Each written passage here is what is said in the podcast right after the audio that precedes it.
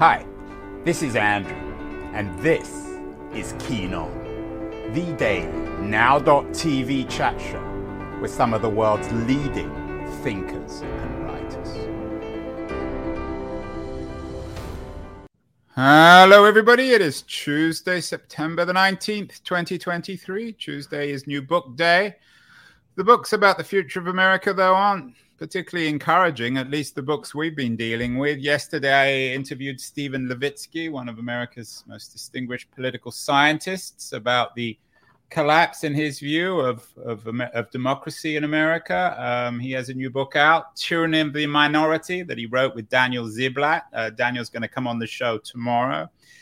Uh, meanwhile, we've been talking uh, at length, implicitly at least, about the death of what David Leonhardt at the New York Times calls the American Dream. He has a new book coming up. Ours was The Shining Future, the story of the American Dream, which in Leonhardt's view is a tragic story, the disappearance of the dream. My guest today, though, may disagree. Uh, everybody knows Cenk uh, Uygur. He is the uh, host of The Young Turks, one of the most distinguished and visible media personalities on the left in America today.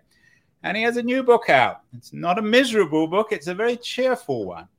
Justice is coming, how progressives are going to take over the country and America is going to love it. And Cenk is joining us from his home studio in Los Angeles. Cenk, finally, some good news.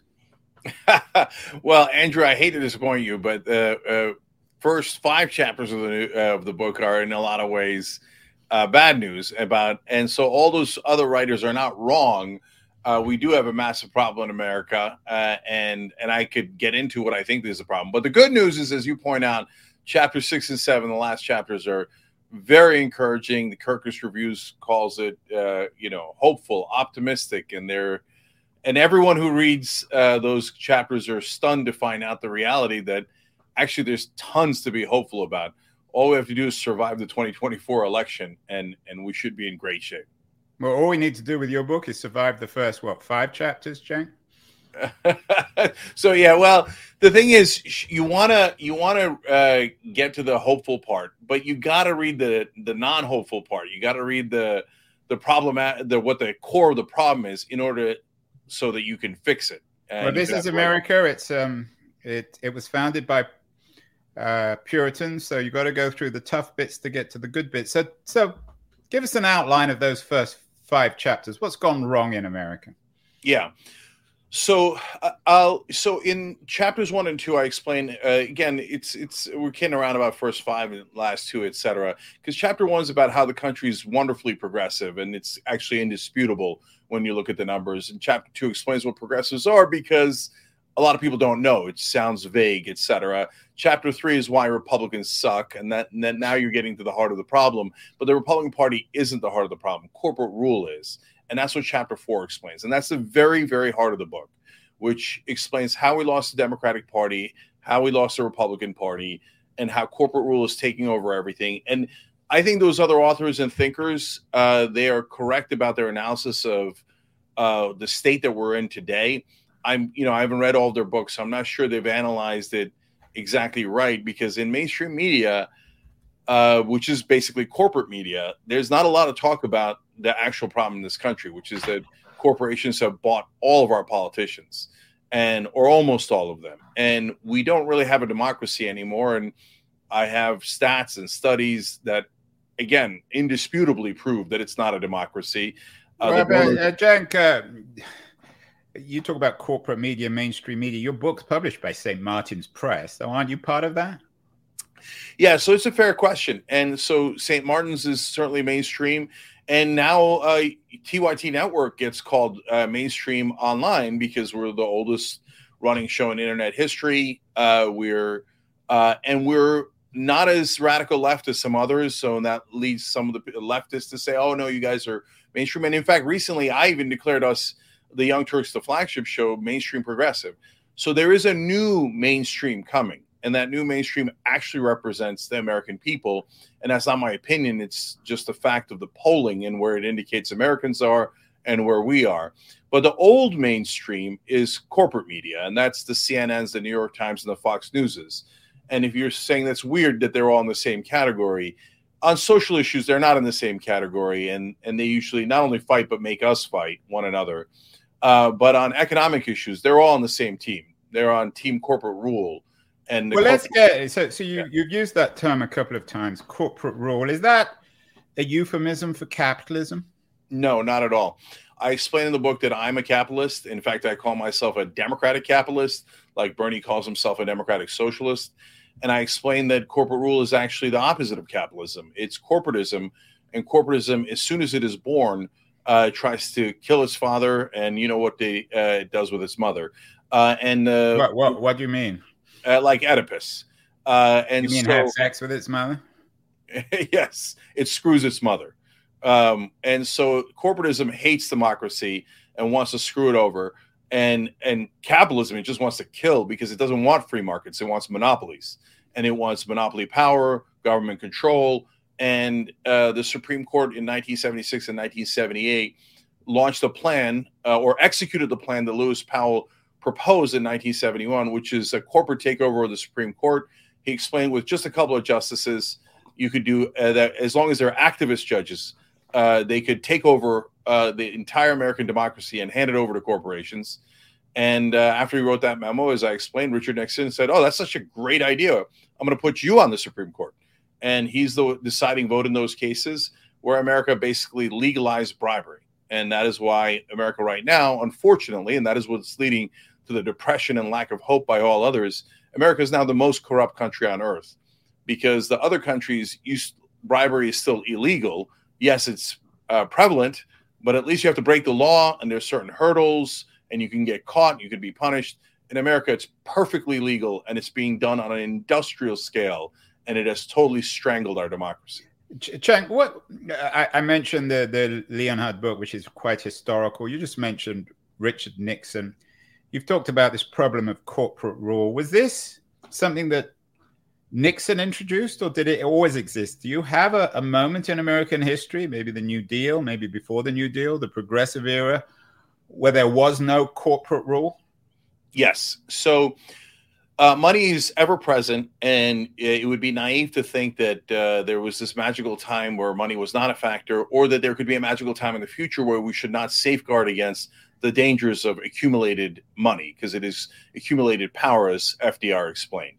And so the that isn't the question. The question is how do you contain it?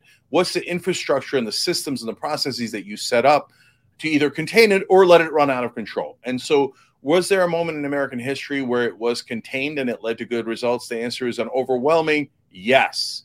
So both in the progressive era and in the New Deal, uh, we wound up not on social issues. On social issues, we were still a disaster, but on economic issues, the country was progressive and not only did the country love it, but it created the greatest middle class the world has ever seen.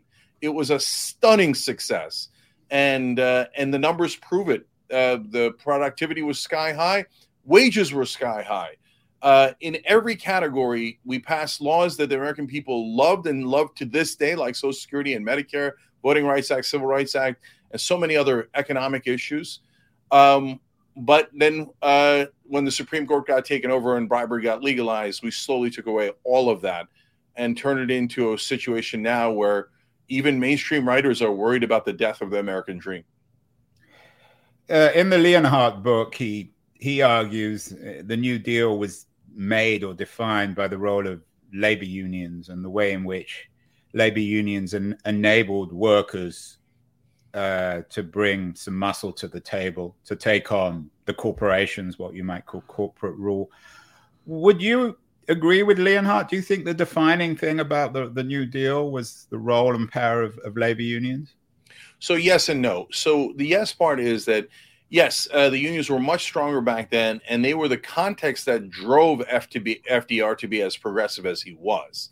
So, you know, all politicians, even brilliant ones, terrific ones like FDR, have to be pushed in the right direction, and they're a product of their time and their context. Unions were much stronger back then and had a terrific effect.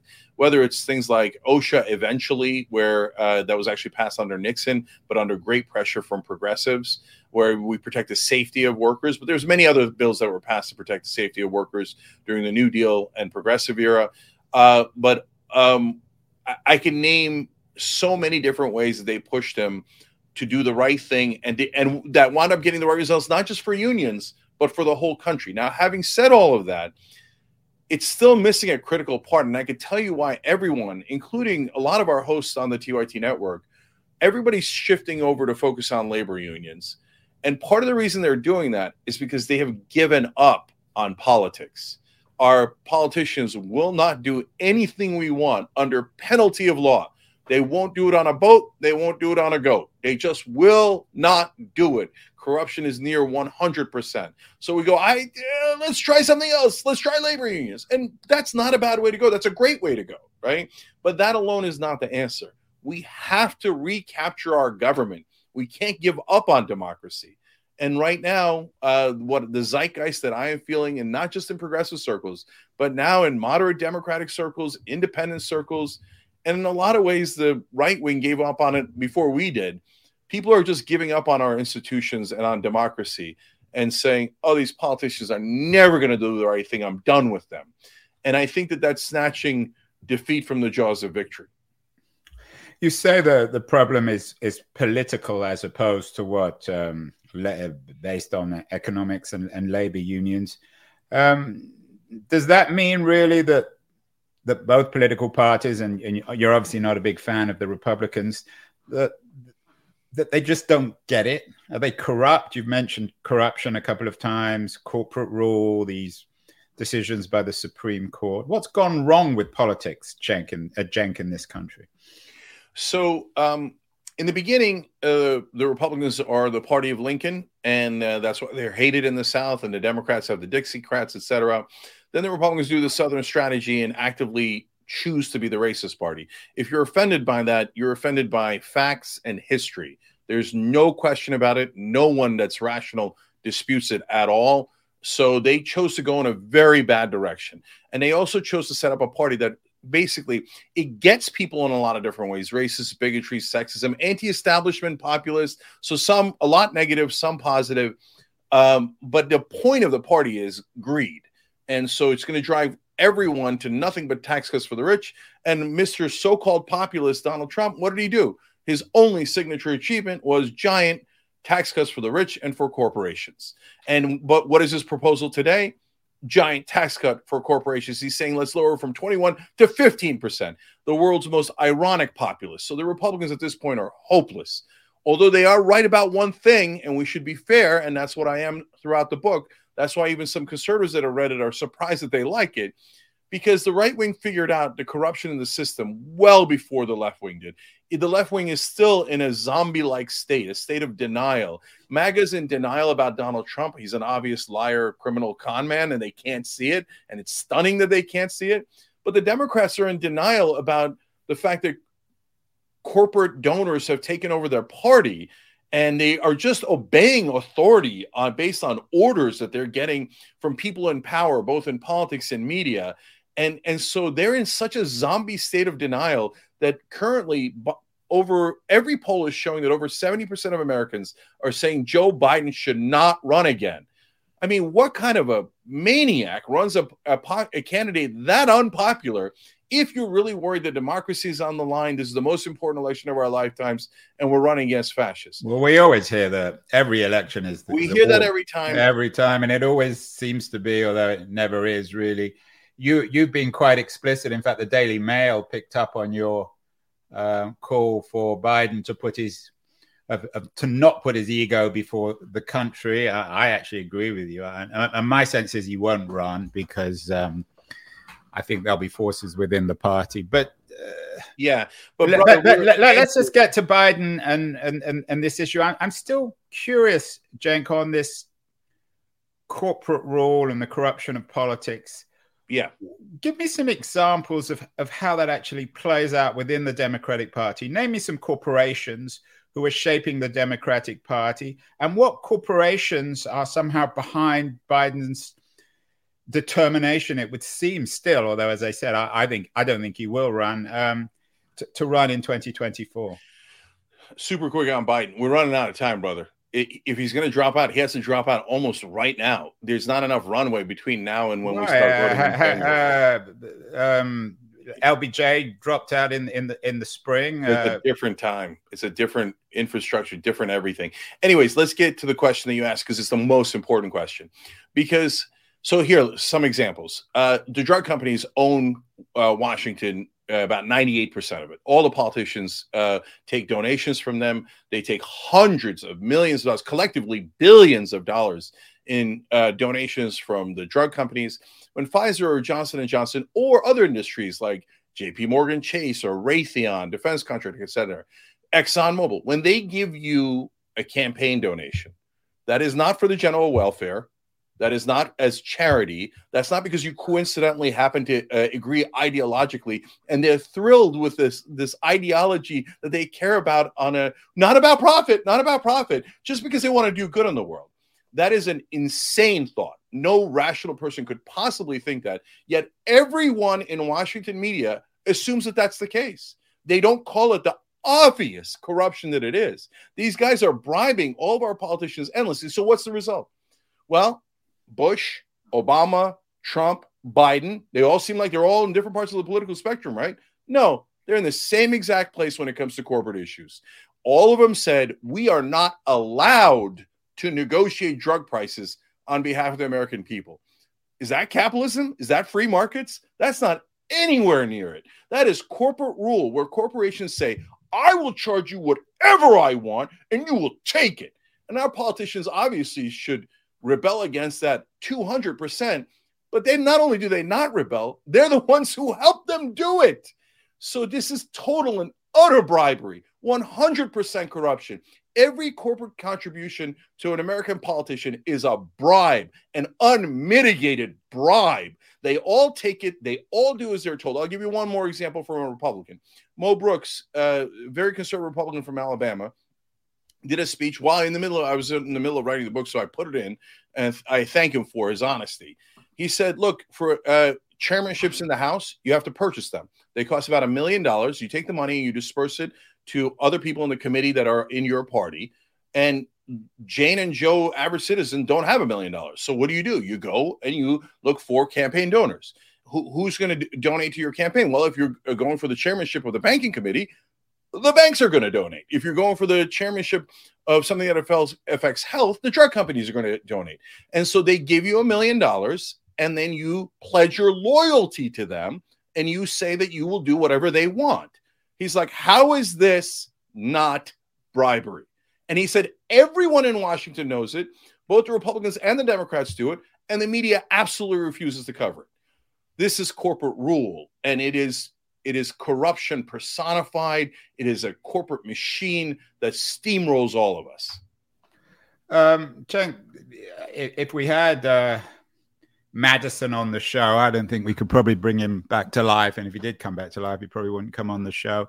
He might argue, or, or, or, or the Madisonian line is that these people are parts of factions and that they have every right to pursue their interests lobbying in, in Washington, D.C. How, how, would you respond to that? Are you no entirely against any kind of lobbying, or is it no. the campaign finance stuff that you're against? No, the uh, lobbying arguments are a red herring. So ACLU can lobby, ExxonMobil can lobby all day long, but you have to set rules and, and incentives and disincentives that uh, are going to logically lead to the right results. So, for example, if you say we're going to uh, finance all of our elections through private financing, if you don't expect that all the politicians will serve private interests, look, I don't want to say that. I mean, you're just not thinking it through. I'll be polite. You're just not thinking it through. There's no question that they will represent private interests. So you cannot allow that. The minute you allow that, you're just handing your government over to whichever corporations have the most money and whichever people have the most money. It's not a democracy anymore. It's an oligopoly and, and an autocracy, et cetera, right? Um, oligopoly, of course, economic autocracy re- related to uh, the democratic system or the f- form of government. So, um, so you must have public financing.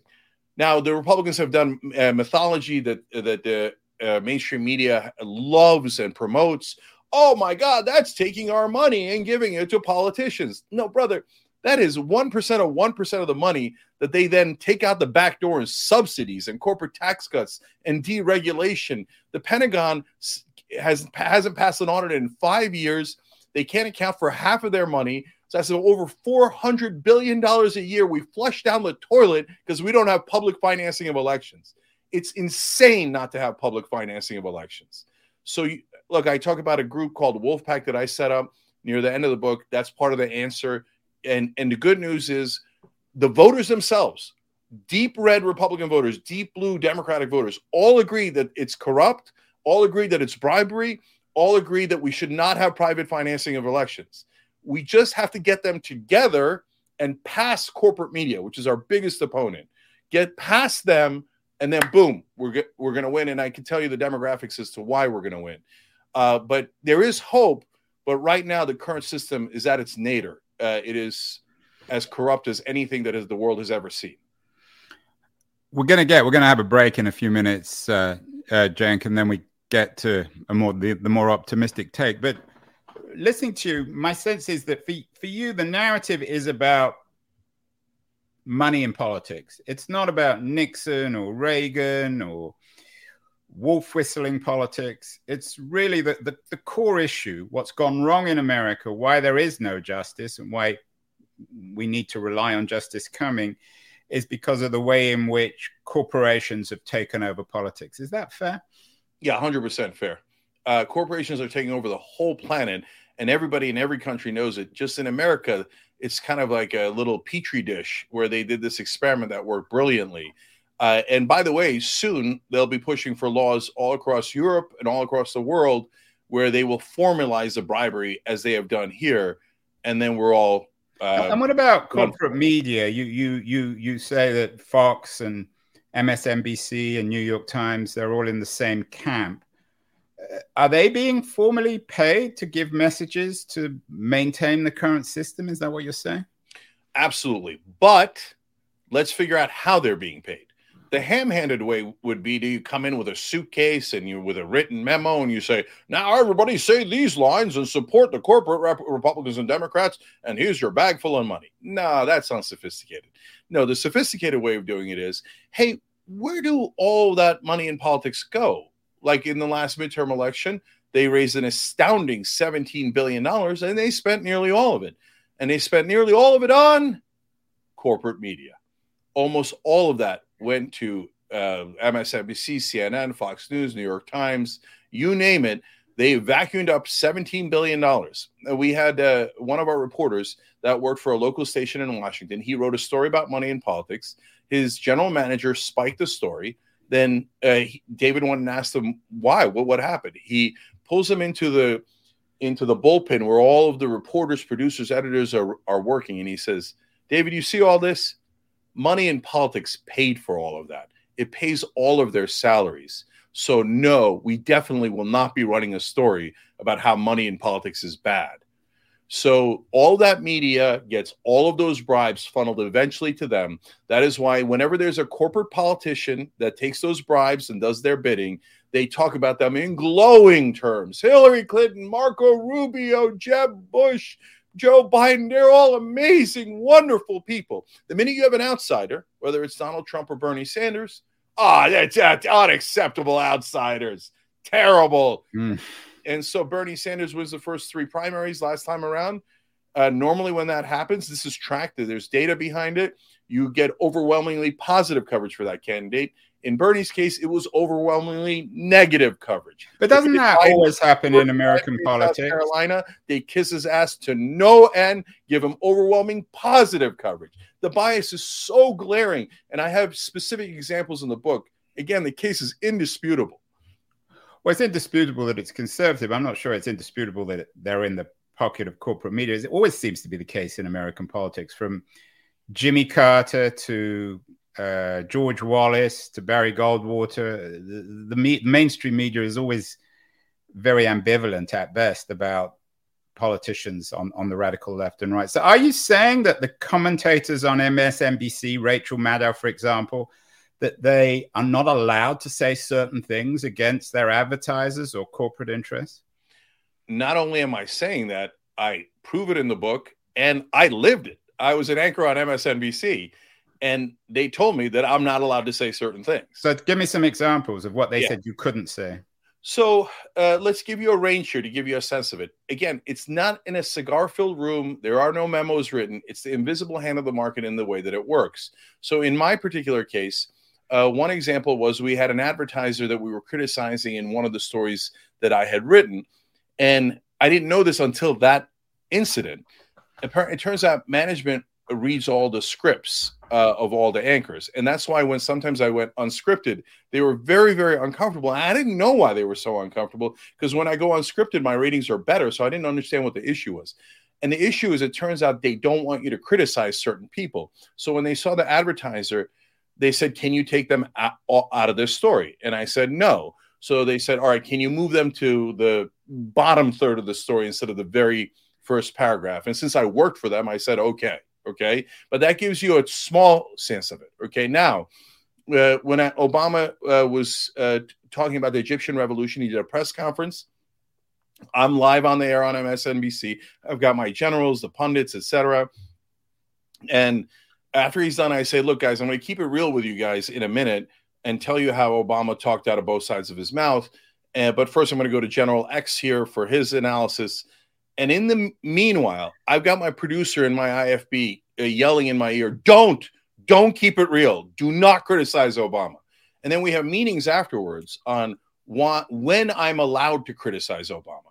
And I said, guys, so what, why, why didn't you want me to? And by the way, I did it anyway because that's who I am. And that's why I'm not there anymore.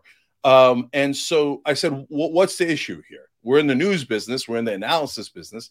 They said, well, it's disrespectful to the president to criticize him right after the speech okay, pause for that absurdity to set in. That actually happened. That's insane. Secondly, I said, okay, great. Then tell me, uh, I work for you guys. You pay my, you sign my check. So tell me what the standard is. Do I wait an hour? Do I wait four hours? Is this thing written down? Do I wait a day? And they basically they came to the conclusion of wait a couple of days. You know why? Because by then it's out of the news cycle. How absurd is it to comment on a press conference Obama did three days later no, they wanted to protect the Democrats. And then and the final story is one that's so it feels like out of a movie, and hence I'm afraid people are gonna have trouble believing it because it's so over the top, but it actually happened to me. Phil Griffin, the head of the network, sits me down. and he says, I was just in Washington and they're not happy with your tone. So, guys, I'm not conspiratorial. I don't know who he talked to. Maybe he just talked to Chris Matthews, who is the D, the powerful DC host in in for MSNBC. Maybe he talked to someone in the administration. I don't know that part. But I do know he said that. And then he said, and outsiders are cool. They wear leather jackets and ride motorcycles, but we're insiders here at NBC. And I was like, wow, he just said that. So he told me, cool it, stop, basically stop criticizing Democrats because we're on that team, stop criticizing advertisers. And by the way, I had a Republican on that wanted to cut Social Security. And I yelled at him, he yelled as in like engaged in feisty debate as Chris Matthews and others pretend to do on the air at the time on MSNBC. I got to talking to you about that. That is a former Republican congressman. He is owed a lot of respect. I'm like, this some bitch is going to cut people's Social Security and he's owed a lot of respect. No, he's not owed any respect. And so the people in power are sacrosanct. Corporations are sacrosanct. The politicians who serve them are sacrosanct. You cannot criticize them and stay on MSNBC. Does that mean Rachel Maddow and the others have implicitly agreed we will not criticize people in power? Yes, they have definitely implicitly agreed to that.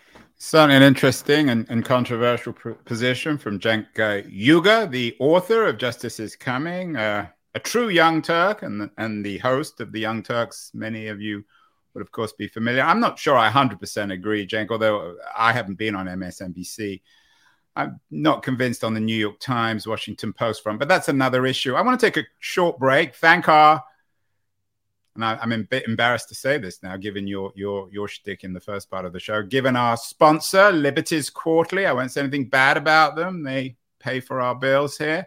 Uh, a quarterly journal of culture and politics. I'm going to run a short ad for them. I'm not going to say anything bad about them, and then we'll be back with Cenk Uygur, uh, the author uh, of a really interesting, important new book um, justice is coming to talk about why justice is coming. No more misery. We're going to talk cheerfulness after the break. Don't go away, anyone. Beyond the news, the noise, there is nuance, insight Liberties is not just a journal of ideas, it's a meteor of intelligent substance. It's the place to be for engaged citizens. Politics, opinion, substance. Liberties is a triumph for freedom of thought, a quarterly of urgency, of cultural exploration, of intellectual delight, of immaculate prose. It's invaluable. Subscribe now or find Liberties at your favorite bookseller. And you can subscribe to Liberties at libertiesjournal.com. We are talking with the great Cenk Uygur, the author of Justice is Coming and one of the stars, if not the star, on the entire Young Turks network. So, Cenk, uh, you've made everyone miserable. Cheer them up now. Why is justice coming? so uh, when you look at the results, not just of polling, but of actual elections, what you see is a stark, gigantic difference. And when I say gigantic, as you'll see in chapter six, I'm not at all exaggerating, uh, between one set of demographics that makes all the difference. And when we talk about political demographics in America, people are tempted to think race, you know, blacks and whites vote differently, etc. They're tempted to think gender, and that is all of those are relevant, right?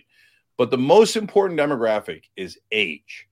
So when you look at uh, voters above 45 years old, they tend to vote conservative, both towards the Republicans in general elections and towards corporate Democrats in primaries, Hillary Clinton, Joe Biden, etc.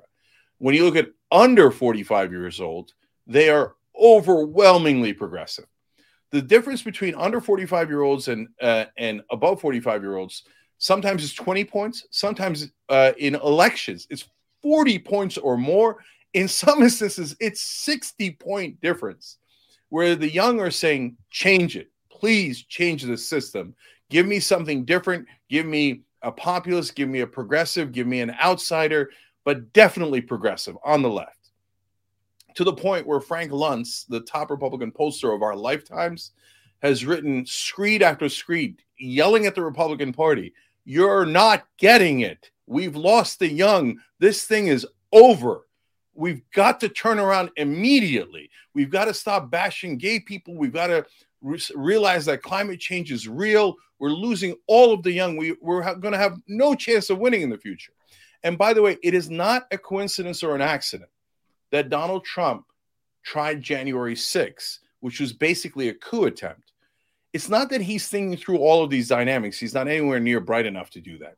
But there is a zeitgeist, a groupthink among the right that the, that the government and power is slipping away from them. And they're right about that. And so they're trying to desperately hold on to power, even if it means through unconstitutional means, undemocratic, un American ways as they did on January 6th. So, and within the Democratic Party, again, the gulf is even wider. It's gigantic. So, the minute those 45 year olds turn into 49 year olds, which is this election, we actually should have the advantage already. In 2028, that tsunami is going to hit these corporate candidates so hard, they're going to have no idea what hit them, and they're going to be bewildered by the new context of American politics. But just as we're about to win, this old corporate Democrat who's now losing to a clownish monster like Donald Trump is being put up there to go run. And I, I tried for a whole year to get a strong progressive to run against him.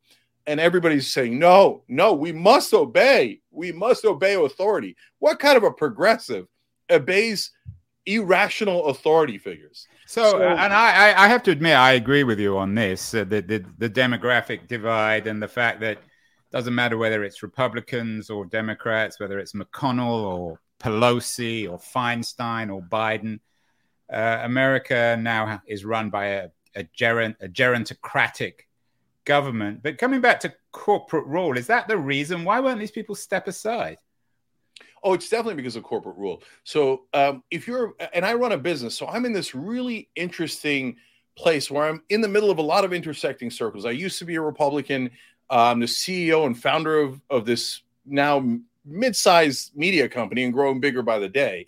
Um, and but I'm a very progressive host. So uh, wh- how does so I know business interests. So how do they affect how old the politicians are? Because business interests look for return on investment and they look to reduce risk. Those are core business practices.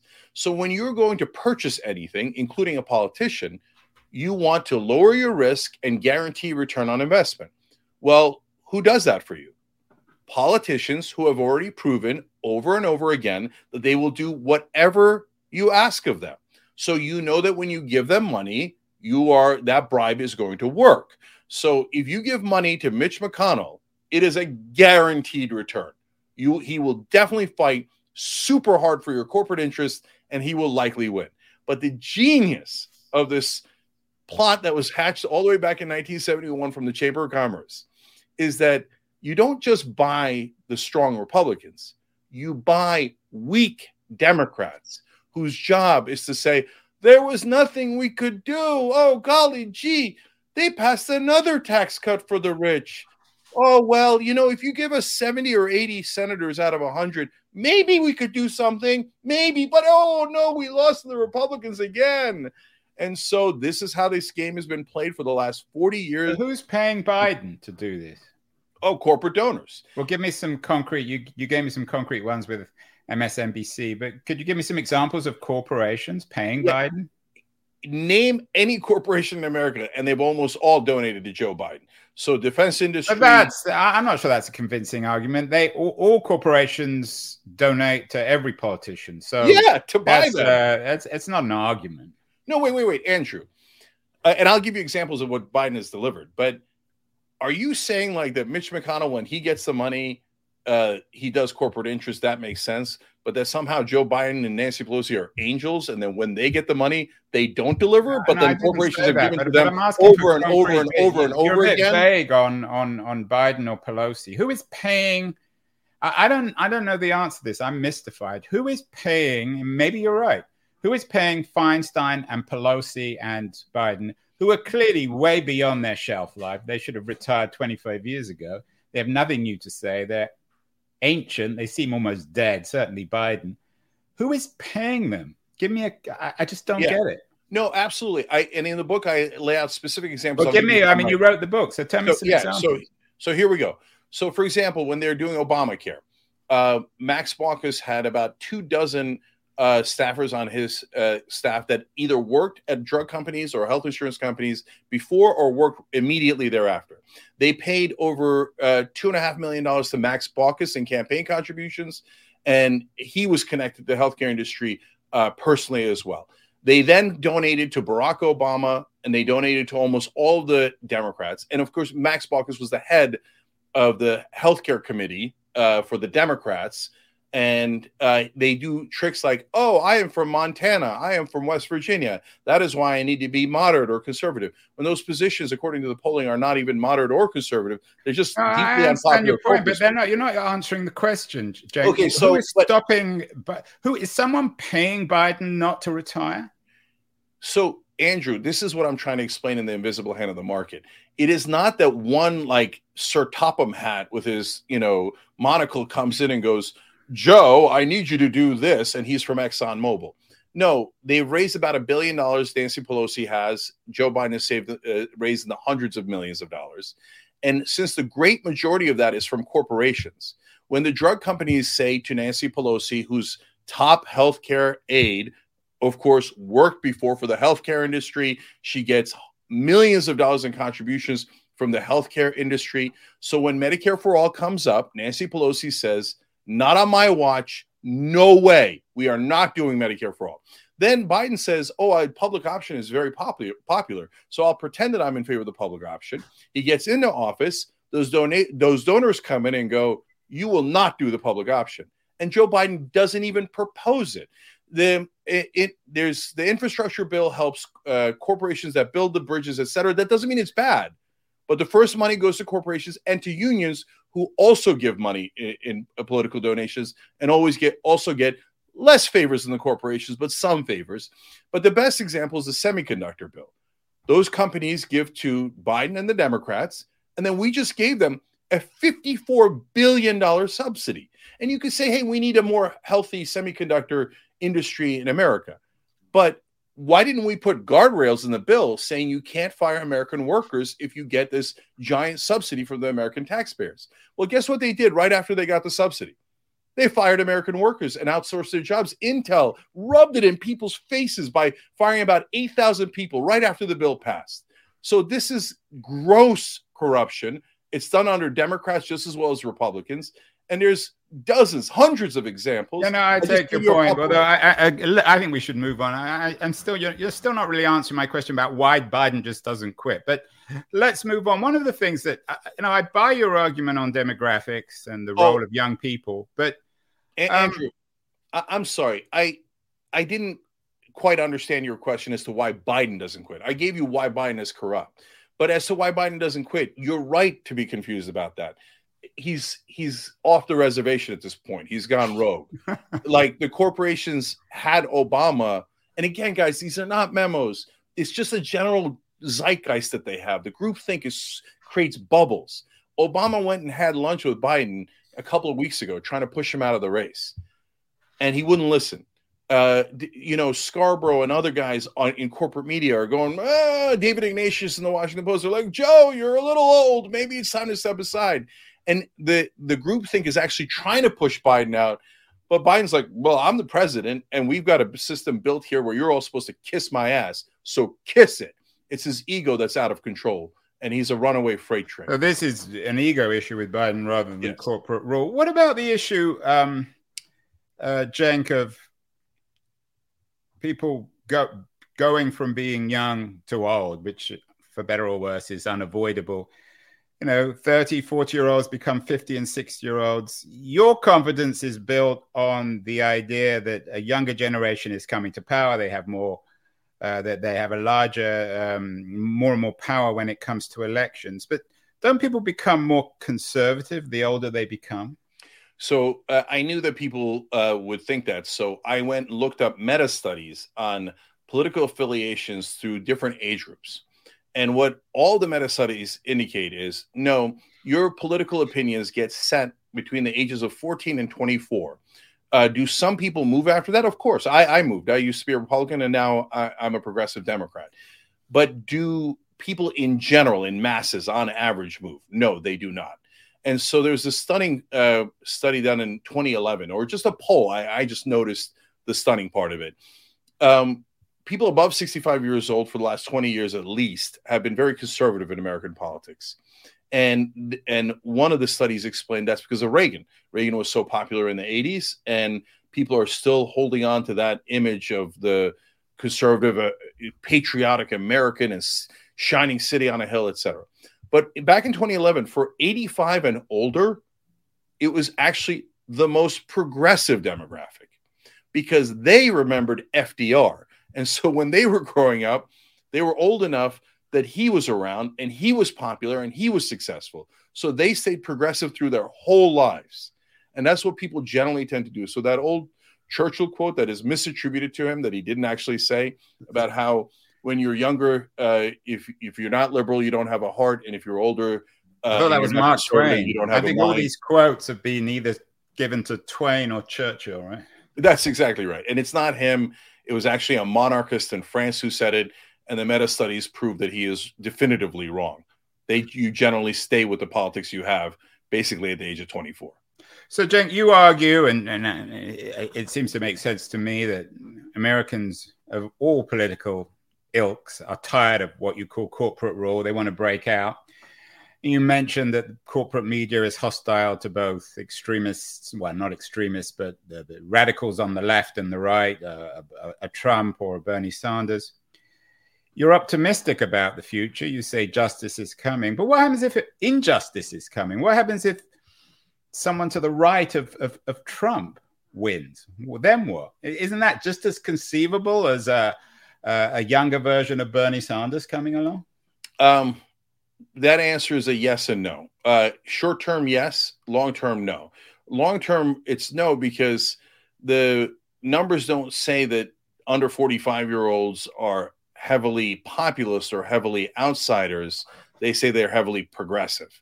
So for them to switch in mass from left to right would be unusual and and there are no sudden movements like that in demographics and political movements and ideology, etc. But that doesn't mean there are no movements. There are plenty of movements, and I am concerned about the right wing making now inroads into the very young. Um, but but overall, long term, I'm not worried. Uh, justice is definitely coming. But short term, you make an excellent point. In 2024, uh, the Democrats have uh, a candidate that is deeply unpopular, and they don't want to hear anyone who says it.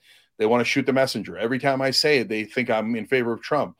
I have a chapter called Why Republicans Suck. I explain how Donald Trump is a maniac, a lunatic, and a fascist. And they go, Oh, so you're pro Trump. I'm like, Look, guys, you sound as deluded as MAGA guys. Uh, yeah, I agree. I think that the fear of Trump is, is, is in itself dangerous. Um, I should have asked you this question before, Cenk. I, I shamefully I haven't asked it. Uh, but what exactly is a progressive? Yeah, so that's in the entirety of chapter two. But what it means is, um, and, and it's going to sound like, wait, those are catch all American things, but I explain exactly why it represents the progressive movement. So things like expanding the circle of liberty. Um, so, uh, what does that mean? Well, that means the conservatives are actually not bad people. They're actually wonderful to their families, communities, etc. in general. But they circle the wagons in tighter formation. And so it's just about their family, community, sometimes race, sometimes religion, right? Whereas progressives want to expand the circle of liberty, and we view the, the sense of us as broader. So, as a progressive, I view black people and gay people as just as American, just as me as anybody is, right? My wagons are larger. So, uh, the second thing is justice for all not justice just for the rich and justice for just the right wing. And I explained that there are laws in place that actually just do that right now. But what we're looking for is justice for everyone. And but that also doesn't mean you go then go and oppress right wingers or Christians or white people. No, of course not. And a majority of progressives are white themselves, of course, right? Um, so these are the general principles that go. And by the way, one last one: uh, equality of opportunity so I know that some on the in the leftist range have gone to equity instead of equality, but I don't agree with that. And I think that's a dangerous road to go down. But equality of opportunity is something all Americans agree with, and it's the core of progressive thinking. We all just need a shot. So, for example, uh, how does it show in policies that we promote? We promote a free college education for everyone, right? So, why do we promote that? Because it gives every kid an opportunity at the American dream. My dad had that opportunity in growing up in Turkey in the 1960s, and he went from a very poor farmer to a mechanical engineer and then an entrepreneur. And it not only gave us uh, an amazing opportunity, it was morally the right thing to do, but it also created economic boom. He cre- uh, created a company that hired hundreds of people in Turkey. I created a company that hired hundreds of people here in America. So these progressive policies come from those overriding principles. They're shown in our actual bills and legislation, and they work. And when we I- institute them, like Social Security and Medicare, Americans love them. They poll 75% to 85% in every poll. And that is why when it, in Europe, when you pass things like universal health insurance, even conservatives can't argue against it. Everybody loves it so much. But here in America, we live under complete corporate rule, and we're not we're not allowed to have universal health insurance. So if we can't afford it, we die. They just literally let us die. It is insanity. It is corporatism run amok. It is corporate rule steamrolling us. But we got them. We just have to stay on the right path, uh, survive the 2024 election, and if democracy continues into 2028, we should be in great shape.